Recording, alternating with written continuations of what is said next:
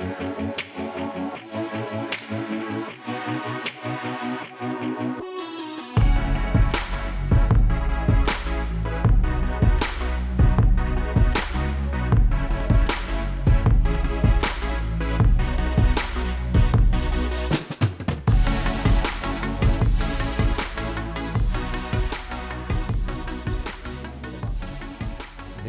til CrossFit Ministeriet. Jeg er din vært, Thomas Frøsi Larsen, og jeg har øh, Philip på min side som øh, fotograf og som laver lidt lækker content, mens at vi optager det her podcast. Dagens episode øh, vil være øh, at handle om at øh, være coach i en øh, tid med stor usikkerhed. Øh, og vi kommer til at snakke øh, om en hel masse ting omkring det her at være coach og programmere, og måske ikke rigtig vide, hvad sådan tidshorisonten er øh, i forhold til lockdownen, og om der er konkurrencer at træne til inden for crossfitten. Og jeg har været så heldig at få to fremragende, kompetente trænere inden for CrossFit-branchen med i den her episode. Og jeg vil byde velkommen til Torbjørn Black. Tak. Ja, og så vil jeg også øh, byde velkommen til Troels Munk Jørgensen, som, øh, som vi også øh, kender fra øh, Team Nordvest som coach tidligere der, og nu selvstændig. Og øh, Torbjørn Black er så min øh, øh, gode øh, kollega fra Norse Performance, som er manager på Team Norse og har øh, Team Bjørnefar med en hel masse atleter der også. Og personligt har jeg så selv Thomas Training og coacher også en øh, masse atleter. Så vi har øh, lidt erfaring inden for, for branchen her. Lige om lidt så får jeg lov til at præsentere jer selv, måske lidt mere uddybende øh, i forhold til jeres øh, historie med at undervise andre. Men jeg skal sige, at øh, den her episode er sponsoreret af Sportshøjskolen i Aalborg. Vi sætter kæmpe pris på, at de vil sponsorere de her episoder, især under lockdownen her, hvor det måske er lidt svært at finde nogle øh, midler til at, at rejse rundt og, og besøge og lave noget øh, rigtig godt content til jer derude. Øhm, og hvis man gerne vil på højskole, så kan jeg jo ja, virkelig varmt anbefale at tage til Sportshøjskolen i Aalborg, fordi vi har besøgt dem. Der er flotte faciliteter, og der er alle mulige øh, forskellige linjer. Det er ikke kun øh, CrossFit, man kan dyrke der. Man kan også øh, tage i, altså en forberedelse på at komme ind i politiet eller militæret. Og jeg ved, Torbjørn, at du har noget erfaring inden for det, øh, og hvad er det for nogle ting, man måske skal bruge, øh, når man skal søge ind i militæret eller ind i politiet? Jamen øh, egentlig, basically, så skal man finde ud af, hvilke adgangskrav der er. Og det, det kan man læse om inde på forsvaret.dk. Og så ved jeg, at øh, Sportshøjskolen de jo har den her linje, hvor de vil nærmest lave en arbejdskravsanalyse af den enkelte og finde ud af, hvor er vi hen og hvor skal vi hen uh, for, for at kunne honorere de her adgangskrav. Men jeg vil sige også sådan, adgangskravene er nogle, nogle minimumskrav, som egentlig er sådan sat relativt lav, fordi det, altså, det skal være mangfoldigt at være politi og, og soldat. Og så når man så er inde i loopet, så begynder træningen jo sådan for alvor. Så jeg tror egentlig bare, man skal op med sig selv, om det, om det er noget arbejde, man kan se sig selv i, og så, så skal man bare øh, se efter at komme afsted, fordi det er ikke, det er ikke fordi, man skal være atlet for at starte. Lad mig bare sige det sådan. Nej, og, det man også skal sige, at øh, hvis man er lidt i, i tvivl om, måske politiet eller militæret er for en, så får det en ved at tage på en højskole som her, og få noget undervisning i øh, 20 uger eller 33 uger, øh, det er, at man lærer en hel masse omkring, hvad det kræver, øh, også måske mentalt, og hvad for nogle ting jobsene går ud på. Jeg ved i hvert fald, at Sportshøjskolen tilbyder også et øh, samarbejde med øh, Aalborg Politi, som så kommer ud og underviser, og man lærer en hel masse omkring det.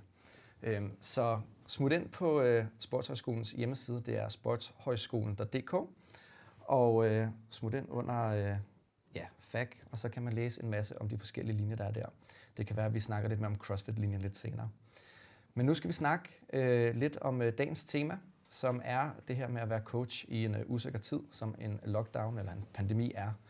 Og øh, ja, fortæl lidt øh, om din baggrund som øh, underviser og coach, øh, Troels. Jamen altså, jeg har selv øh, dykket sport hele mit liv, øh, og har undervist, øh, underviser stadig på, øh, på Skotsborg øh, i CrossFit, i funktionel træning, og har haft og underviser øh, Team of Vest øh, det seneste, de seneste to år. Øhm, og nu er jeg så gået selvstændig for et lille års tid siden. Øhm, starten af 2020. Det var ikke lige øh, den bedste start, man kunne have ønsket sig. Men, øhm, men det går nok øh, alligevel. Jeg er uddannet i kan i finansiering og regnskab, og har haft havde nogle jobs inden for risk management, øh, og senest i Velux og Vilumfondene, som ikke lige var, var mig. Øh, jeg kunne ikke lige se mig selv fortsætte i det spor, øh, og træning og undervisning af andre og hjælpe andre har altid været en del af mig, så jeg følte, at det, det var nu, det, det skulle tages, inden det, det blev alt for sent. Jeg har også, øh, jeg var inde på din LinkedIn-profil selvfølgelig og kunne se, at øh, du har været øh, i, ja, i den branche der, øh, som risk management. Øh, og det, jeg synes, øh, jeg, jeg kunne ikke se, hvad din virksomhed øh, hedder. Har, hvad, den, den hedder Kilon.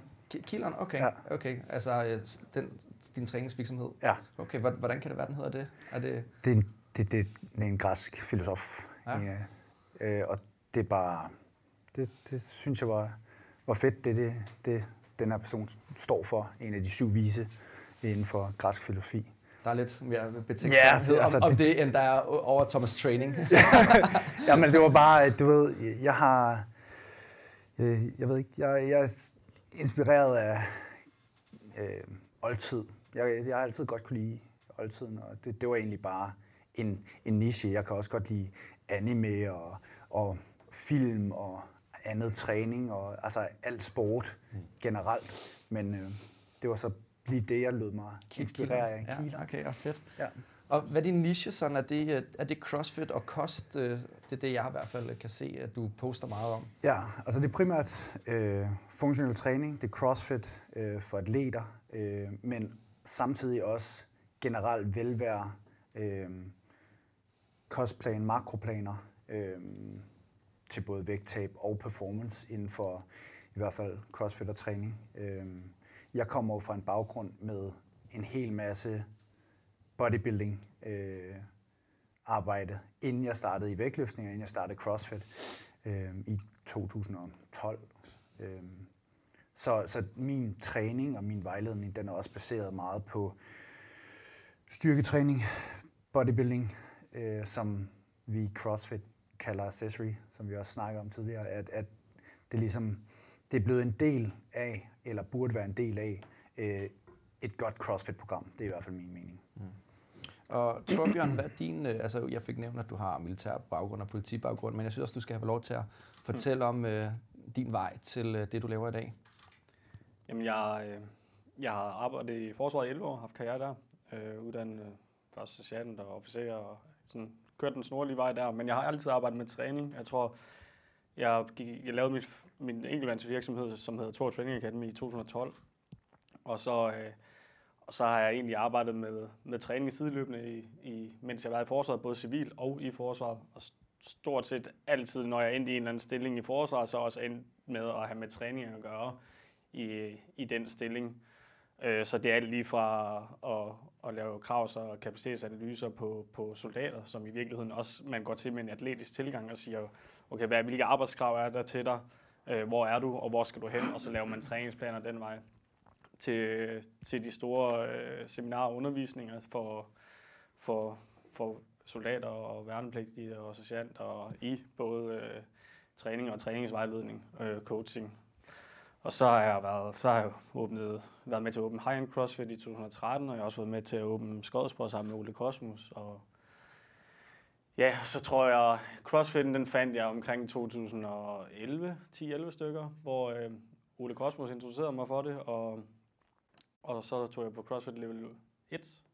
Og så har jeg egentlig hvad kan man sige, min egen idrætsbaggrund er ikke på den måde i CrossFit. Jeg har lavet alle mulige former for sport, for lige fra triathlon til bodybuilding, styrketræning, øh, alt faktisk. Øh, og, så, og så begyndte jeg at dyrke CrossFit i forbindelse med mit arbejde til, til hvad jeg skulle i forsvaret. Så jeg brugte egentlig bare CrossFit-træning som en funktionel øh, del af det, og skippede de ting, der ikke var så relevante for mit arbejdsvirke, men jeg brugte, brugte CrossFitens øh, mitologi til min, til min egen træning, for jeg synes, det var rigtig, rigtig godt på til soldater og politibetjente at træne den form for træning, fordi man kunne hurtigt blive begrænset, hvis man kun lavede bodybuilding eller styrketræning, eller man kun lavede kredsløbstræning, så blev man også for slap og så videre. Så jeg synes, CrossFit var rigtig, rigtig godt til det.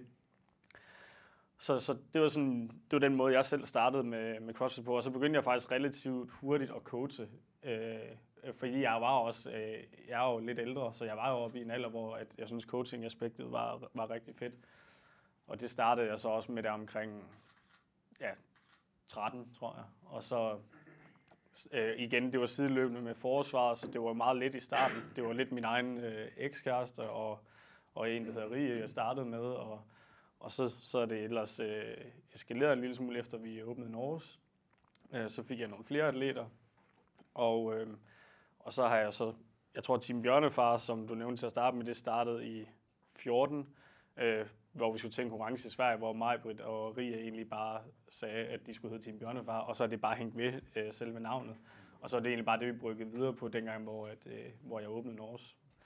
Og så åbnede jeg Norge i 2017 sammen med min tidligere partner Jesper. Øhm, og så har jeg lært dig at kende, ja. og så vi her hele CrossFit-branchen. ja. Så det er nok måske mere eller mindre min, min vej ind i CrossFit har været sådan lang, men den har også hele tiden været med venstre hånd, øh, indtil jeg egentlig åbnede Norge og, og kunne gå lidt mere 100% ind i det. Så, så nu sat Killeren, Tim Bjørnefar og Thomas Training sidder her og skal snakke lidt om at være coach. Øhm, og første emne, det handler lidt om øh, lockdownsene, øh, måske også sådan, ja, lighederne og forskellen, der har været omkring dem. Og hvad var det måske det første, du gjorde, da du hørte om lockdown, øh, Troels, i forhold til dine klienter? Jamen altså, hvis vi tager den seneste lockdown nu her, 2.0, øhm, så var det jo at ligesom høre, hvad har I af udstyr tilgængeligt, hvad har I øh, motivation til at lave, hvad har I lyst til, øh, til at, at ligesom fortsætte med. Øhm, og så samtidig med, at jeg lige havde launchet et, et mere generisk øh, CrossFit-program, øh, som hedder Blocks Community Program, hvor jeg så også blev nødt til at sige, okay, jamen, jeg laver bare et bodyweight outdoor træning, samtidig med, at jeg laver det andet program også. Øh, fordi det følger ligesom var en nødvendighed. Fordi når folk nu er kommet ind i en gruppe, og ligesom er startet på et forløb, så synes jeg også, at jeg burde give muligheden for ligesom at kunne fortsætte med det her, uanset altså, hvor heldig, øh, uheldig man var med, med udstyr og faciliteter og sådan nogle ting. Ja, fordi som ofte så er det jo sådan, at når man laver et forløb, så har man jo aftalt enten nogle måneder, man arbejder sammen, eller over et antal uger, mm. og så må man jo på en eller anden måde komme i mål øh, med det, der så er muligt. Ja, lige præcis. Og, og, og det har du så gjort ved at justere øh, ud fra de øh, forudsætninger, den enkelte klient havde. Ja, ja, ja præcis. Og det, det er jo utroligt tidskrævende, fordi det er jo ikke, fordi jeg sidder hver søndag og laver en uge frem og en uge frem. Jeg, jeg programmerer jo i blokke, og jeg programmerer mellem 4 til 12 uger frem, og ligesom har selve templaten lagt, og alle progressionerne og workouts osv. osv. Og og de blev lidt øh, ødelagt, altså, så at sige, af, af den her lockdown, fordi der er jo rigtig mange, der ikke kunne fortsætte, og ikke måske gad at fortsætte, med, hvis, de, hvis de kun havde den her bodyweight øh, mulighed, som der er rigtig mange, der kun har. Øhm, der er jo andre, der, der ligesom siger, okay, jeg har to håndvægte og en vægtstang med 175 kilo, og hvad kan jeg lave? Jamen, så gik jeg jo i gang med at, at være produktiv og ligesom konstruere, hvad, hvad kan I så lave, uden at, uden at ødelægge jer selv med 4.000 air squats om dagen, eller et eller andet. Altså, øhm, så det handler også om at være utrolig kreativ, samtidig med, at man, man ligesom prøver at gennemtænke den her øh, workload, de kan få ud af det, de nu har tilgængeligt. Øh, så, så det kører så omkring fire uger gang frem, øh, netop fordi vi har den her restriktive periode, og vi ved ikke, okay, jamen slutter den den 8. februar, slutter den den 17. januar, slutter den den 1. marts osv. Så jo før vi har vidsthed om, hvornår vi åbner igen, jo før kan jeg gå i gang med ligesom at programmere efter det. Men indtil da, så kører vi jo, lige nu, der kører jo stadigvæk op imod åben, fordi det er jo en ting, og der, der er folk, der har fået øh, udstyr til at træne, og der er folk, der så siger, okay, jamen, vi stiller bare op i den her bodyweight øh, version af åben, øh, som er blevet en, en tilføjelse til åben øh, i CrossFit. Ja, så det er så det her med at være omstillingsparat og være virkelig dygtig til at kommunikere med sine klienter øh, og være skarp og præcis på, okay, så er det en ny plan, vi laver øh, ud fra de forudsætninger, I har. Øh, nu øh, synes jeg øh, i forhold til lockdown 1 og 2, at der var sådan en ret stor forskel øh, i forhold til, hvordan øh, mine klienter tog det. Første gang var meget sådan, det kom lidt mere ud af det blå, og at man vidste ikke rigtigt, hvad man kunne forvente. Øh, mens at anden gang, der, øh, der var vi sådan ved at være sådan, okay, vi har prøvet det før. Øh, kunne I opleve, tror måske på nogle af dine klienter, at de måske har taget bedre imod det anden gang, eller er der coronatræthed? Hvad, hvad er din oplevelse? Man var på en eller anden måde inde i en rutine. Øh, på en, så det var lidt nemmere at, at hive fat i skuffeplanerne, når man siger det sådan. Men jeg vil også sige, at øh, jeg ligesom Troels havde jo planlagt øh, øh 12 ugers øh, åben øh, plan, og jeg havde stået herinde og tegnet og brudt alle, alle hvad kan man sige, workouts, der nogensinde har været åbent ned i hoveddelen, og prøvet sådan at finde ud af, hvilke komponenter og sådan noget, jeg skulle bruge, og jeg brugte ekstremt lang tid på det. Og så lukkede det bare, vi nåede, jeg tror, vi nåede to dage af den der åben plan. Og så skal man jo til at rulle det hele baglæns, og så skal man til at lave alt om og starte forfra. Så ja, øh, også bare til folk, der lytter med derude. I skal stadig betale til jeres træner, fordi han arbejder dobbelt så hårdt, og så lige pludselig, fordi lige pludselig skal han gøre det hele en gang til. Øh, men jeg vil sige, at, at øh, første gang, der, øh, ja, der, blev man, øh, der blev man lidt taget på sengen. Og øh, nu er jeg jo så privilegeret, at jeg har, har Norge, så jeg kunne låne udstyr ud til alle mine medlemmer. Alle, der havde behov for det. Så mine atleter havde også relativt meget udstyr. Og så er der mange, der købte selv. Og så var vejret jo godt. Øh, så vi havde jo et... Det er øh, under første lockdown. Ja, ja, så vi havde jo et, vi havde jo et gym her udenfor, uh, nærmest, hvor vi har udendørs rig, og folk kunne træne og squat og løfte og sådan noget. Den, den har, det, det har jeg ramt af nu. Altså, det har vi ikke på samme måde. Folk, de skal, de skal finde nogle uh, små kælder og, og så videre, og låne lidt udstyr her og der. Men jeg vil sige, der er så flere, der har udstyr til rådighed nu, end der var første gang. Der skulle vi rulle det ud. Uh, nu, nu, uh, nu har de det. Øh, så alle har et eller andet, men det er jo ikke et øh, fuldt gym, og det gør det også bare sværere at programmere, for du skal netop lige programmere til ham der, der kun har en rygsæk og en plastikpose, og så kan du programmere til dem, der både har rummaskiner og dumbbells og vækstinger og det hele. Så det, det, bliver, det bliver øh, lidt mere komplekst.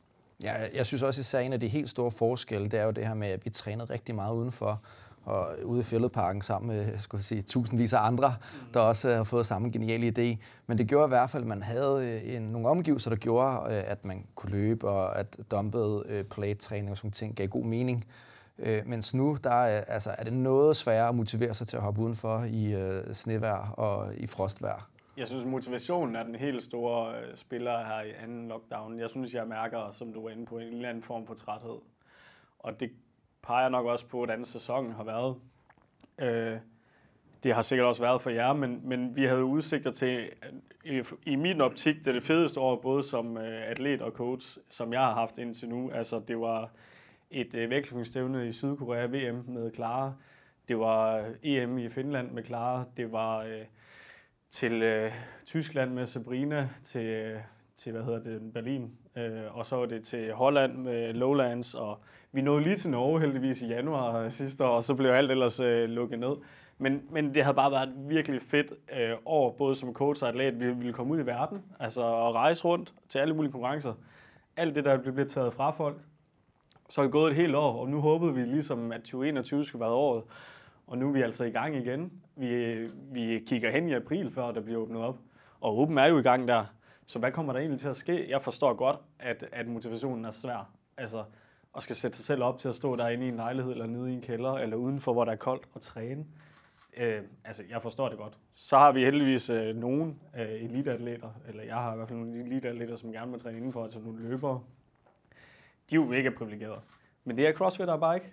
Altså, de hører ikke ind under øh, Dansk Idrætsforbund, og det er ikke en godkendt sport på den måde. Så, så, så sådan fungerer det ikke. Så må, hvis de er coaches rundt omkring, så er der nogen, der har fået lov og sådan noget, så er der lidt der.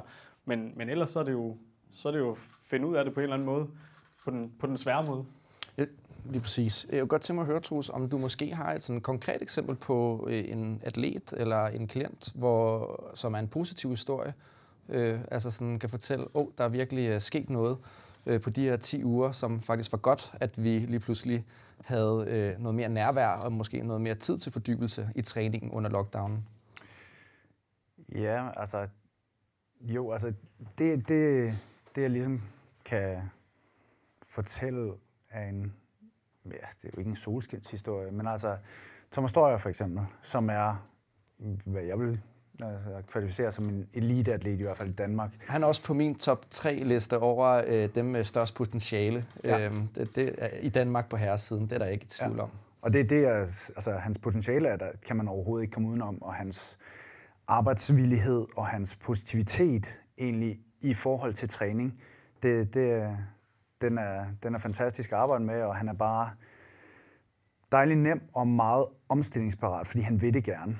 Øhm, så det vi har arbejdet med, i stedet for at tænke i altså, negativer, så tænke, okay, jamen, vi kan blive bedre til at løbe, vi kan blive bedre til udholdenhedstræning, vi kan blive bedre til øh, bodyweight-øvelser. Øh, vi kan rigtig mange ting, og især i sommerhalvåret, der var vi ikke startet op øh, sådan 100% da vi var under den, men vi startede op sådan, da vi begyndte at kunne åbne lige så stille op igen, og så har taget den her vinternedtur igen, hvor vi ligesom prøvede at implementere det samme, som vi startede med at arbejde med, netop hans endurance og hans base. Altså Jeg hans... så ham lave, øh, du har sat ham til at lave en IMOM 10 med 18 burpees over lateral øh, burpees over øh, en dumbbell. Ja, og det, det lavede han faktisk. Ja. Han lavede dem alle sammen. det, var, var sådan, det var bare det er en meget simpel workout, jeg synes, at øh, I, I, prøv lige at se, hvor mange runder I kan holde med 18 lateral burpee var bare, og, og det var, der, var, der var gode standarder, der var ikke noget at komme ja. efter. Nej, præcis, og, der, og, og det er jo også en af de ting, han virkelig excellerer i, det er jo for eksempel burpees, øh, og egentlig kropsvægtsøvelser, øh, hvor han har strugglet før, det er jo hans villighed til at og ligesom øh, grave rigtig, rigtig dybt i lang tid, fordi han er, han er utrolig dygtig til at bare hamre igennem, hvis du giver ham en AMRAP 2 eller en AMRAP 4 eller tre runder for tid. Han er ekstremt hurtig til at bevæge sig, og han er ekstremt, øh, hvad hedder det, kraftfuld. Altså han er meget stærk, sådan rent genetisk egentlig. Øhm, Ja, altså han, han har, kan jo power øh, snatche 125 kilo. Altså, det er i hvert fald tæt på. Han, han, altså, han, han, han rammer i hvert fald, hvad man vil kalde øh, i CrossFit-termer power og nar. Ja. Øhm, ja, det er også den kropskomposition og den måde, han er bygget på, ja. med korte lovben og sådan ting. Han er jo bare bygget som en tank. Og det, det, det kan man også se, når man, når man ser ham bevæge sig. Men han bevæger sig relativt øh, yndefuldt, når han er, er i gang med burpees, eller box overs, eller øh, i barn øh, til chest, chest to bar pull-ups, eller bar, bar muscle ups, ring muscle ups. Han er ufattelig stærk. Øh, og han har bare et, et kæmpe øh, untapped potentiale i form af en uudnyttet grundform, som vi ligesom har arbejdet med, især under corona her, fordi vi kunne gøre det i, i lockdown, fordi der er ikke så mange, okay, nu skal jeg squat 250 kilo, eller nu skal jeg snatch 130. Det var bare en, okay, jamen der er ikke nogen udsigter til nogen konkurrencer, hvor det bliver øh, voldsomt tungt, så lad os arbejde på dine altså, svagheder og din grundform. Fordi det, som mange negligerer, især som, som opstartende CrossFit-atleter, det er deres grundform. Og de vil egentlig bare jeg vil bare kunne lave en bar muscle up, eller en ring muscle up, eller jeg vil gerne kunne snatch 100 kilo, eller hvad nu det kunne være. Der, hvor jeg også personligt rykkede mig mest, det var, jamen det var et år, hvor jeg bare egentlig hamrede de her lange workouts. Morgen og, og aften også. Øh, samtidig med, at man selvfølgelig arbejder på skills.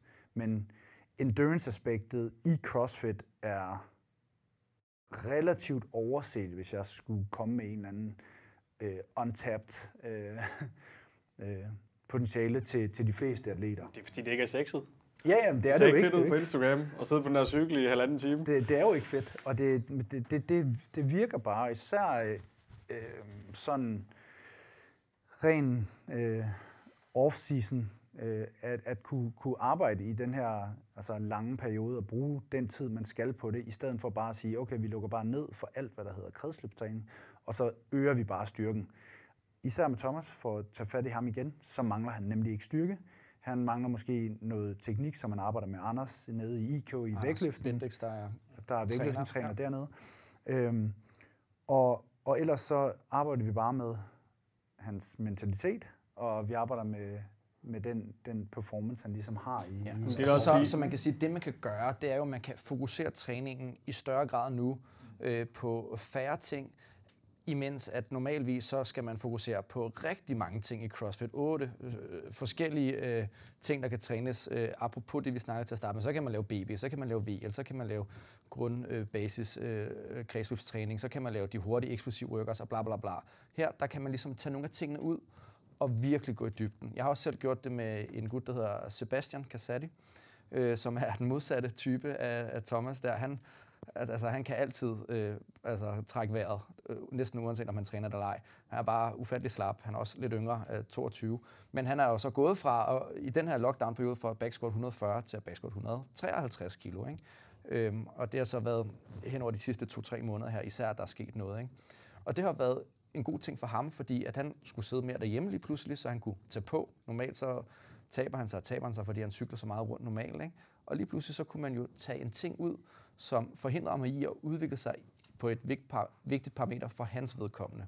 Så det her med at fokusere træningen i større grad har været en mulighed under lockdown. Ja, præcis. Men altså, altså motivationen, som vi, som vi var inde på før, det der med, at CrossFit er en, er en sport, hvor, hvor, hvor den er virkelig bred, og, og det er mega stressende for mennesker at have fokus i bredden.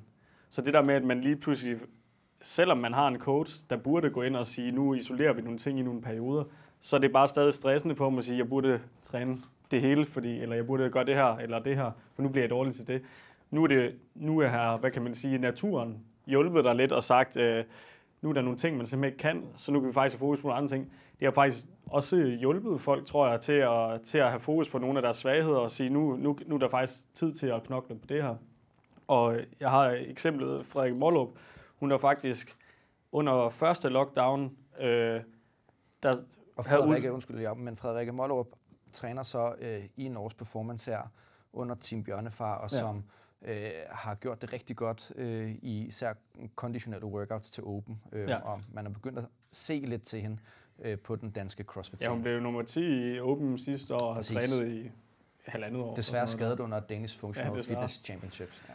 Men altså, hun, hun, øh, hun klarede sig virkelig godt under sidste lockdown. Hun havde en, en klar performanceforbedring på øh, stort set alle parametre, fordi hun lige pludselig ikke øh, stressede til at skulle øh, arbejde, altså ud og arbejde, ud og besøge venner, ud og alt muligt. Lige pludselig isolerede hun sig, og så fik hun bare nogle virkelig gode rutiner, hvor hun ikke skulle andet end at stå op og spise og træne, og hjem og sidde og arbejde derhjemme kunne lige tage en lur, sikkert. Eller du ved, man fik lige pludselig nogle helt andre rammer eller rytmer, som faktisk, som alle godt ved, at det er vigtigt for en atlet at have. Men nu bliver de ligesom tvunget til, at ikke at skulle være social hele tiden og rundt og se alle mulige mennesker. Og det samme, så har hun været skadet, som vi snakker om der til funktionel. Nu er vi øh, inde i øh, andet lockdown, skadesfri, fordi hun igen får ro på. Hun, øh, hun har nogle helt faste rammer og rutiner med sin træning. Hun får sovet godt, hun får spist godt, og hun skal ikke ud og besøge alle mulige, og hun er ikke travlt med at skal socialisere og, og så videre. Det giver hende, det, jeg tror, at der, der, der er virkelig meget at hente der, hvor det er, at folk de normalt vil stresse for meget, fordi de skal nå for meget. Både i træning og i fritiden. Og nu går verden ligesom ind og hjælper dem med at isolere de her ting her. Og så kan man faktisk se en performance fremgang på nogen. Inden øh, vi går til en øh, kort pause, så vil jeg gerne lige spørge om, hvordan det har været at programmere til atleter især, hvor der ikke har været konkurrencer. Øh, du kommer måske lidt selv inde på det, men har du, øh, Troels, kunne mærke, at det har været svært eller nemmere faktisk? Øh, der er ikke så meget forskel øh, for mig øh, personligt. Der vil nok mere være en forskel på atleten, om det er mentaliteten, der ændrer sig, eller motivationen, der mangler, eller motivationen, der er i højsædet, fordi jamen, så får det lige pludselig en, en større udvikling, eller noget, noget fremgang på nogle forskellige parametre. Det er nok mere der, man kan se forskellen og kan mærke forskellen. Øh, når du programmerer, så er det jo, ja, du laver en ændring i programmerne, fordi så skal der peakes op mod en konkurrence, eller intensiteten øges, og volumen nedsættes, øh, eller hvad det nu kan være. Øh, men sådan rent programmeringsmæssigt er der ikke nogen speciel forskel. Du bruger ikke mere mindre tid på det, øh, hvis vi tager en atlet isoleret. Men det vil meget mere være det mentale for en atlet, der er vant til at kunne komme til konkurrence, eller lave qualifiers, eller træne socialt sammen med andre, som er en kæmpe kæmpe motivator, booster. Det skal man slet ikke underkende i den her lockdown. Fordi et er, at mange kan godt, igen som, som Torbjørn også siger, at de kan fokusere og få noget fremgang i, altså, i deres performance, men rent mentalt, så har de måske en kæmpe tilbagegang, fordi de, deres motivation lægger. Øh, den kan være svær at samle op igen.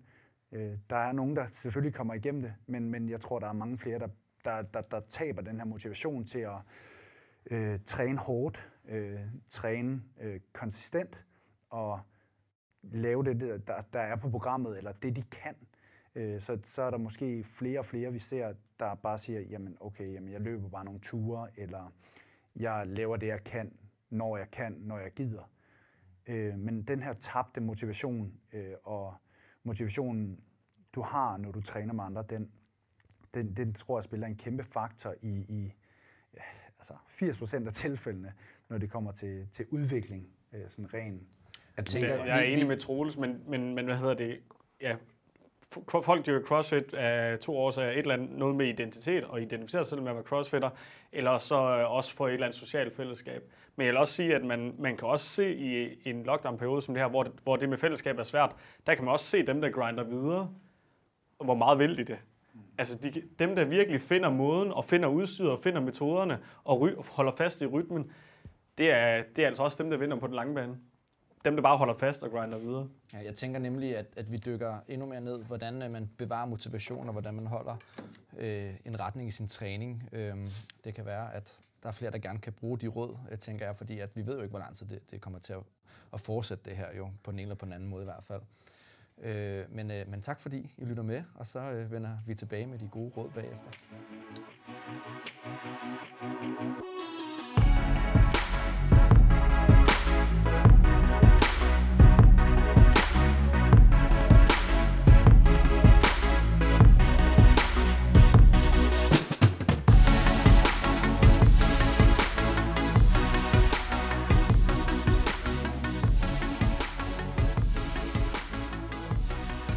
Velkommen tilbage til denne episode her. Vi har haft en rigtig god pause. Jeg er stadig din vært, Thomas Frøse Larsen, og jeg har heldigvis stadig mine meget to kompetente medkollegaer, trænere, Torbjørn Black og Troels Jørgensen. Og vi skal snakke lidt om øh, motivation og fremtidsudsigterne i forhold til, hvordan man kan håndtere sin træning i den kommende periode, og måske også imod åben. Men lige inden det, så vil jeg fortælle, at den her episode er lavet i samarbejde med Sportshøjskolen i Aalborg. Og øh, hvis man øh, ønsker at øh, tilmelde sig CrossFit-linjen der, så ved jeg også, at der er en anden kompetent træner, og det er Rasmus Horslev, som øh, faktisk øh, blev nummer tre til øh, Danish Functional Fitness Championships. Det var ret vildt. Altså, det kom lidt ud af det blå. Havde I set den komme? Altså ikke, ikke på baggrund af hans ellers øh, CrossFit-meritter, eller hvad man kan sige, øh, som atlet i hvert fald. Fordi Rasmus er jo, ja, som mig selv, god til maskiner og har en ret øh, god øh, kondi, og har der også nogle okay tal i forhold til styrke. Men jeg, altså, jeg, havde ikke, jeg havde ikke set ham, ham så højt, og jeg synes jo også, altså, når jeg følger ham, når jeg har fulgt ham her, efter han kom på sportshøjskolen også, øh, som, som træner derop, så kunne jeg da godt se, at han havde lavet nogle, nogle, en, en progression og havde, havde excelleret i, i nogle af tingene, som han havde som, som svagheder. Mm. Øh. Ja, fordi når, måske når man siger det på det, man ikke havde forventet det, så er det fordi, jo, han er måske blevet nummer 9 til, til hvad hedder det, Open og sådan nogle ting, men at blive nummer 3, altså at komme helt op og lege med altså i, i toppen der, det, det er nemlig det, der er imponerende, at være så konsistent i så mange workout også. Ja. ja. Så, øh, men men han, jeg ved i hvert fald, at øh, også jeg har en, øh, en, jeg har trænet rigtig meget i Puls 180, en som hedder Ravnhild, øh, som er kommet op øh, og været der i et halvt år faktisk, og været super glad for det, og har fået god progression i sin øh, styrke. Og, øh, og det har hun jo fået, fordi at der er de bedste forudsætninger øh, for at træne. Man, Vi har jo også Omid deroppe. Ja, Omid, vores øh, coach i vægtløftning her i Norsk Performance, og ja, efterhånden øh, kan vi godt sige nærmer sig at være en af de bedste, eller den bedste, sammen med Tim Kring i Danmark på herresiden i vægtløftning. Jeg tror lige, han har overhældt ham. Ja, ja på, i, Sinclair. på Sinclair, ja. Så ja, det, det er spændende. Men han har nemlig også taget det op, og det har han jo gjort af åbenlyse årsager. Det er det bedste sted at træne, hvis man skal have nogle gode forudsætninger. Man får øh, dejlig varm, varm mad, øh, der er et køkken, der laver det til en. Der er struktureret træning. Der er nemlig en, der laver program til en, om det er vægtløftning eller om det er CrossFit. Som sagt, Rasmus gør det på CrossFit-siden. Og, altså, og så kan man træne to-tre gange om dagen, og det er jo det, der skal til. Vi har jo snakket lige nu, uh, Troels, om styrketræning også. Mm. Øh, og det er måske et sted, hvor man øh, har negligeret det lidt i Danmark øh, i forhold til øh, CrossFit, hvor vi er rigtig gode på kondi-delen, men ikke så gode på styrkedelen. Og der har man jo mulighed for at fokusere på det. Mm. Ja. Så, så Sportshøjskolen, hop ind på deres hjemmeside, og øh, der er ventelister faktisk til deres øh, næste indtag. Øhm, så hvis man skal øh, starte på højskolen, så er det en god idé at skrive sig op nu, øhm, og så kan der være et tilmelding til august måned. Øh, fordi ja, hvis man misser det, det vindue også, så skal man vente endnu længere tid. Så tilmeld jer øh, i god tid, og så er der mulighed for at spare lidt penge op til at, at lave sådan et øh, ophold her. Tilbage til vores samtale om øh, motivation og fremtidsudsigterne. Hvad vil øh, være sådan måske det bedste råd, du kan give, øh, Torbjørn, i forhold til at finde motivationen til at træne op imod åben, nu at det har været så et svært et år at træne i? Man skal finde ud af, om man kan, man kan stille op med, øh, med fuld udstyrspakke, eller om man skal gøre det med, med bodyweight. Det er nok der, man skal starte. Ja, fordi at Open i år, øh, der er der simpelthen en mulighed for at stille op uden udstyr, men det gør så også, at man ikke kan komme videre til næste stadie, som er kvartfinalerne. Så der skal man jo finde et sted, hvor man kan stille op med udstyr, hvis man vil øh, videre. Og når verden så er øh, det er et kaos, som det er, så handler det jo om på en eller anden måde at finde ind i sig selv og finde nogle faste, faste øh, rytmer og nogle rutiner. Altså, jeg har holdt nu et par motivationsmøder med øh, mine atleter, og det jeg egentlig prøver at sige, det er at prøve, prøve at stå op på samme tid, få lavet den der grøntsagsmoothie, man godt kan lide, øh, få spist det der morgenmåltid, man gerne vil have, have planlagt allerede på forhånd, hvornår man træner, øh, få tage sig godt af sig selv, komme hjem, læse en bog, eller hvad det nu gør, man slapper af, måske få en lur, øh, gå i seng på samme tid, og så bare komme ind i sådan en rytme, hvor man bare får det der træning gjort. Og, og træning, øh, træning, når man er atlet i hvert fald, eller gerne vil et eller andet med det, så skal man måske anskue det en lille bitte smule som arbejde også, og ikke kun som en fritidsinteresse. Og det gør, at man, man stopper for get the job done, altså også på de svære dage og de hårde dage, så det skal jo ikke altid være motivationen, der driver værket. Det behøver det altså ikke nødvendigvis at være. Nogle gange er det også ens, øh, ens pligt og ens consistency og ens stedighed, der skal drive værket, fordi man har et eller andet mål ude i fremtiden, man gerne vil opnå. Og for at hjælpe sig selv lidt på vej, hvis der motivationen ikke er der, så handler det jo om at blive ved med at, at, at prøve at synliggøre det der mål for sig selv, øh, som er ude i fremtiden. Og hvis man skal gøre det endnu nemmere, så kan man lave de der short-term goals, altså de små milestones på vejen. Øh, og der kan man jo sætte sig selv lidt under lockdownen. Altså sige simpelthen, okay, nu er alt det her blevet taget fra mig, jeg, men jeg kan lave det her. Okay, mit mål det er at gå øh, sub 20 på en 5 km løb, eller et eller andet, som vi også snakkede om tidligere. Men, men, men det handler om at prøve at finde sig et eller andet, sådan så man kan komme ind i de her faste rutiner og get the job done. For det behøver altså ikke altid være motivationen, der skal drive det. Ja, og, altså, og det, en ting er jo faktisk, øh, og nu vil jeg gerne lige byde ind her, øh, i forhold til at, at, at sige, at jeg vil gerne lave en sub 20 på en 5 km roning eller løb, øh, men et mål behøver faktisk ikke nødvendigvis at være øh, bestemt ud for en præstation, man skal opnå. Det kan også være, at jeg skal træne fem gange om ugen mm. af en times varighed. Altså så simpelt kan det være. Øhm, og hvordan og hvad jeg så træner, det finder jeg ud af. Men, øh, og det kan man jo så snakke med sin coach om, så det bliver lidt mere specifikt end det. Men det behøver altså ikke at være et præstationsmål. Bare det at træne i sig selv kan være en god ting, hvis motivationen er helt lav lige nu. Mm.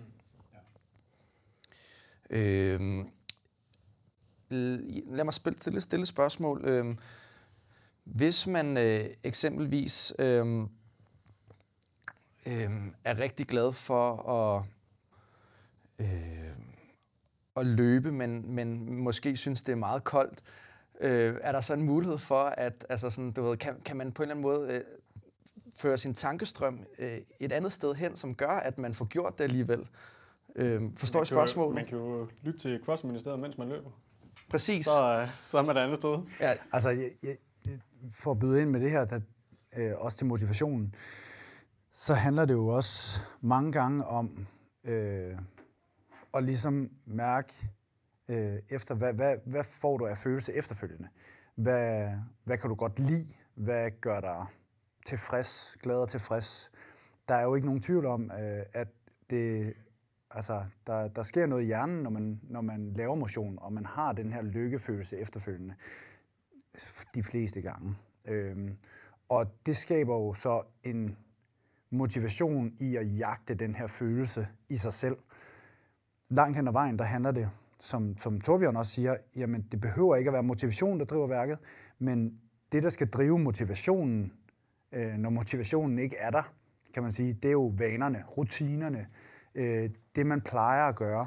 Øh, og det, det også handler om, for at skabe de her vaner, som jeg også gør både på, med mine kostklienter og med mine, med mine klienter i træning, det er jo, jamen, hvordan, hvor, hvor mange gange skal vi lave det her? Kan du lide at lave det overhovedet? Eller ser du det som en pligt? Øh, og blev du ikke, øh, altså havde du ikke det her specifikke mål om open, og jeg vil være nummer tre, eller den her sanctional, eller det her regional, eller, eller øh, hvad det nu kan være. Hvis du ikke havde det her mål, ville du så træne alligevel? Altså vil du træne, fordi du får den her lykkefølelse efterfølgende? Er det den her lykkefølelse, der, der, der skal erstatte motivationen, når den ikke er der, der skal erstatte rutinerne, når de ikke er der, så er det den følelse, du ligesom jagter. Og det er også den, man, når du siger, at det er lidt koldt at løbe, jamen, du kan jagte den her lykkefølelse, du får efter. Man kan også få det her hej, Nu er det jo meget op i tiden at lave vinterbadning. Jamen, det er da pissekoldt. Altså, jeg skal da ikke ned i det der kolde vand, men det, det er jo mest, fordi jeg ikke har lyst til det. Øhm, men dem, der gør det, det er jo, de går ned og siger, ah, at det er mega, mega koldt, men efterfølgende, der står man med en eller anden hej, Man, er, man har den her varme kop kaffe i hånden, eller te, eller hvad nu man drikker, og man har den her øh, dopaminudskillelse i hjernen, øh, og endorfiner, der bare flyver, øh, flyver rundt, øh, som ligesom, altså det er den, man jagter. Det er ikke den, over oh, nu tager jeg morgenkåben af i minus 4 grader og skal slå hul på isen det, det er ikke det, det handler om. Det handler om det efterfølgende. Altså Troels rammer hovedet på sømmet her, fordi motivation er flygtigt. Og hvis man lærer sin øh, træning, eller sit arbejde, eller hvad det nu er i livet, afhænger af ens motivation, så er man altså pege ud af en glidebane. Det skal ikke handle om motivation. Det skal handle om pligt og vaner og nogle fremtidssikrede mål. Det er det, det skal handle om. Så motivation er nice to have, når den er der. Og når den ikke er der, så er det rigtig træls. Men så, så hanker man op i sig selv, og så får man tingene gjort. Get the job done. Lige præcis. Det var egentlig også, at det var måske et lidt upræcist øh, spørgsmål, men, men, men det, jeg sådan havde tanken bag, det er jo, at man ved, at man godt kan lide at løbe, men fordi at det er koldt, ej, så får man ikke gjort det, og så lige pludselig kommer man ind i en dårlig rutine, fordi at man fokuserer på det negative. Så især under sådan en anden lockdown-periode, så det jeg hører sige, der er det, skal man nemlig huske på de gode ting, man kan gøre. Okay, det er rart at høre YouTube, eller vi har snakket om, vi sidder og ser Twitch, ikke? Du kan godt lide uh, at se, hvad var det, hvor nogle computerspil, du synes? Jeg, jeg streamer Heroes of and Magic, ja, ja, eller Diablo 2. Ja, og jeg, og jeg streamer en hel masse FIFA, og du ved, og så på en eller anden måde, så kommer jeg igennem mine intervaller, mens jeg streamer det, du ved, og det er lidt hårdt, mens jeg er i gang, men så når jeg har et minuts pause, så kan jeg hygge mig med lige at se det, og så tilbage og lave intervallerne, fordi så flytter jeg fokus hen på noget, jeg synes er rart, øh, selvom jeg synes, det var hårdt at komme i gang. Så, og når man først har skabt den her vane her, når man først har gjort det en eller to gange, så ved man, okay, så er der ikke så lang vej til at gøre det den tredje og den fjerde gang. Og så begynder man jo lige pludselig også at se resultaterne af det arbejde, man har lagt tidligere, og så bliver det sådan en selvforstærkende effekt. Lige så kommer den motivationen nok tilbage, fordi Præcis. man rent faktisk har gjort noget for det. Og, og det er også det her med, at det handler også, der er en ting er den, den ydre motivation, som øh, hvis man skal i sådan fagtermer, det handler meget om det her med, at man får mange likes, at det man smider op på sociale medier, eller man får penge, eller man får øh, meget øh, du ved, social anerkendelse at træne. Så er det måske også nogle gange der, man er nødt til at, at finde den indre motivation frem, som kan være den her tilfredsstillelse af, at åh, det føles godt i min krop, og jeg ved, at det giver mig velvære og sådan ting, så, og jeg, jeg får et, mit længere liv af at træne, altså du ved, så det bliver den indre drivkraft. Præcis, altså hvorfor er det, man gør det? Er det for nogle andre, altså nogle ydre faktorer, eller er det for en selv? Og er der et eller andet helt fundamentalt inde i en, der virkelig har lyst til at opnå et eller andet mål? Det er det, man skal finde. Og ikke så meget, hvad andre tænker eller føler, og hvor mange likes man får, som du også er inde på. Og man kan sige, hvis vi skal tage det konkret i forhold til Open, så kan det godt være, at, øh, at man måske ikke kan træne optimalt, men så tænker jeg også, altså for mit vedkommende, den måde jeg snakker med mine atleter om det, så er det også en accept af, at det er sådan. Når man så har accepteret, at vi kan ikke nødvendigvis øh, have de bedste træningsfaciliteter, men så får vi så det bedste ud af det, vi har til rådighed, og så accepterer det. Fordi hvis vi hele tiden går og tænker, ah, what if we had, altså sådan, du ved, what if, altså, mm. så, så kommer det ligesom til at være den negative tanke, der, der fylder unødvendigt meget. Mm. Jeg tror også, øh, i forbindelse med det, så er det også, øh, for mig at se, så når folk de laver en eller anden, øh, et, et setup, og det kan være en kælder eller en p-kælder, som, som jeg selv gør, eller, eller udenfor, eller et eller andet nede i, nede i deres eget hus eller i stuen. Det, det handler om, det er ligesom at, om måske hvis du kan, så finde en, en øh, følgesvend eller en træningsmarker, som kan motivere dig. Og det er jo også igen det, når vi skal begrænse, hvem vi ser, og vi skal passe på hinanden og alle de her ting, jamen så lav det bare med en fast. Altså jeg træner med Daniel Skov, og det er ham, jeg træner med øh, 99 procent af, af gangene, ellers min, min kone. Øhm, og dem vil jeg se alligevel. Øh, og, og så er det også bare, man ved, man kommer ned, og man har sgu ikke... Altså, det er igen, motivationen er en flygtig ting, og man synes, det er skidekoldt, og man skal i gang med de her øh, 7 gange 7 minutters AMRAPs øh, ned i en p-kælder, hvor man skal lave burpees på beton. Og det, det har man måske ikke lyst til, men, men når dagen så går i gang, eller jeg går i gang, jamen så er der den her selvforstærkende effekt øh, af hinanden. Så, så altså det bedste råd, det var jo også, jamen kan du finde en, der har lyst til at lave det sammen med dig, øh, bare en eller to gange om ugen, øh, så gør det. Mm. Så nu har vi snakket lidt det her med måske at, at snævre fokus lidt ind på øh, ens øh, målsætninger, øh, have øh, øh, lidt simplere øh, ting og, og hvad hedder det, fokusere på, som i, at det behøver ikke at være en præstation, men også bare det at gøre det, kan være en fordel. Træningsmarker snakker du om, Troels, her. En anden ting, som jeg øh, også har snakket meget med mine atleter om, det er faktisk at øh, bruge træning som en form for struktur på ens hverdag. Lige pludselig så øh, har man øh, en hverdag, hvor man ikke kan gå på arbejde nødvendigvis. Man har øh, lidt mere sådan omskiftelige måder at studere på. Øh, det kan være, at øh, nogle gange så har man et online-møde, nogle gange mødes man og skal lave en opgave, men du ved, det er ikke noget, hvor vi skal komme et sted hen og være her i et antal timer. Så kan ens træning faktisk være det, der skaber strukturen i ens hverdag. Så du ved, du træner fem gange om ugen, eller lad os måske sige fire gange om ugen, det er lidt mere realistisk for de fleste. Så ved du også, okay, jeg træner mandag, tirsdag, torsdag, fredag, og så ved jeg, at jeg træner i den her halvanden time hver gang, og så har jeg ligesom noget at se frem til, og noget, der ligesom kan komme, øh, hvor man kan komme igennem lockdown-perioden på. Jeg ved ikke, om, om det er også noget, I sådan, måske har I talesat for jeres atleter, eller måske har gjort det på mere ubevidst? Nej, men jeg, jeg, det, det var også det eksempel, var med Frederik Mollup, det der med, at man lige pludselig kan få nogle, man kan få ens hverdag til at, at koncentrere sig om træning, fordi man ikke har travlt med at skal alle mulige andre steder. Så, så træningen bliver lige pludselig øh, holdepunktet for alle hendes, hvad kan man sige, hendes arbejde, hendes søvn og hendes kost i løbet af den dag. Og det har altså gjort for hende, at hun både øh, er blevet skadesfri og har udviklet sig mere, fordi at, at, hvad kan man sige, at mulighederne er færre. Ja, og det er virkelig en god pointe der. Faktisk kan du begynde at fokusere. Hvis du har styr på, på din træning, så kan du begynde at fokusere på de andre ting rundt omkring træningen, som kosten nemlig. Mm. Og, og, og faktisk er der tid til at fordybe sig den. Måske er der tid til at, at lave den der øh, vegetanske eller vegetariske øh, lasagne lige pludselig, som man har og ikke har overskud til før, men det har man altså nu. Der er tid til at gå ud og handle ind og, og fordybe sig i, i et ja, nyt projekt. Og lære lidt om råvarer. Så kan man jo skrive til Roles. Ja, endelig. Ja, lige altså, det, det har jeg set, at, at mange folk tyr også øh, mere til kostsiden, end de ellers ville gøre. Øh, at der er flere, der, der ligesom henvender sig og gerne vil have hjælp til kost.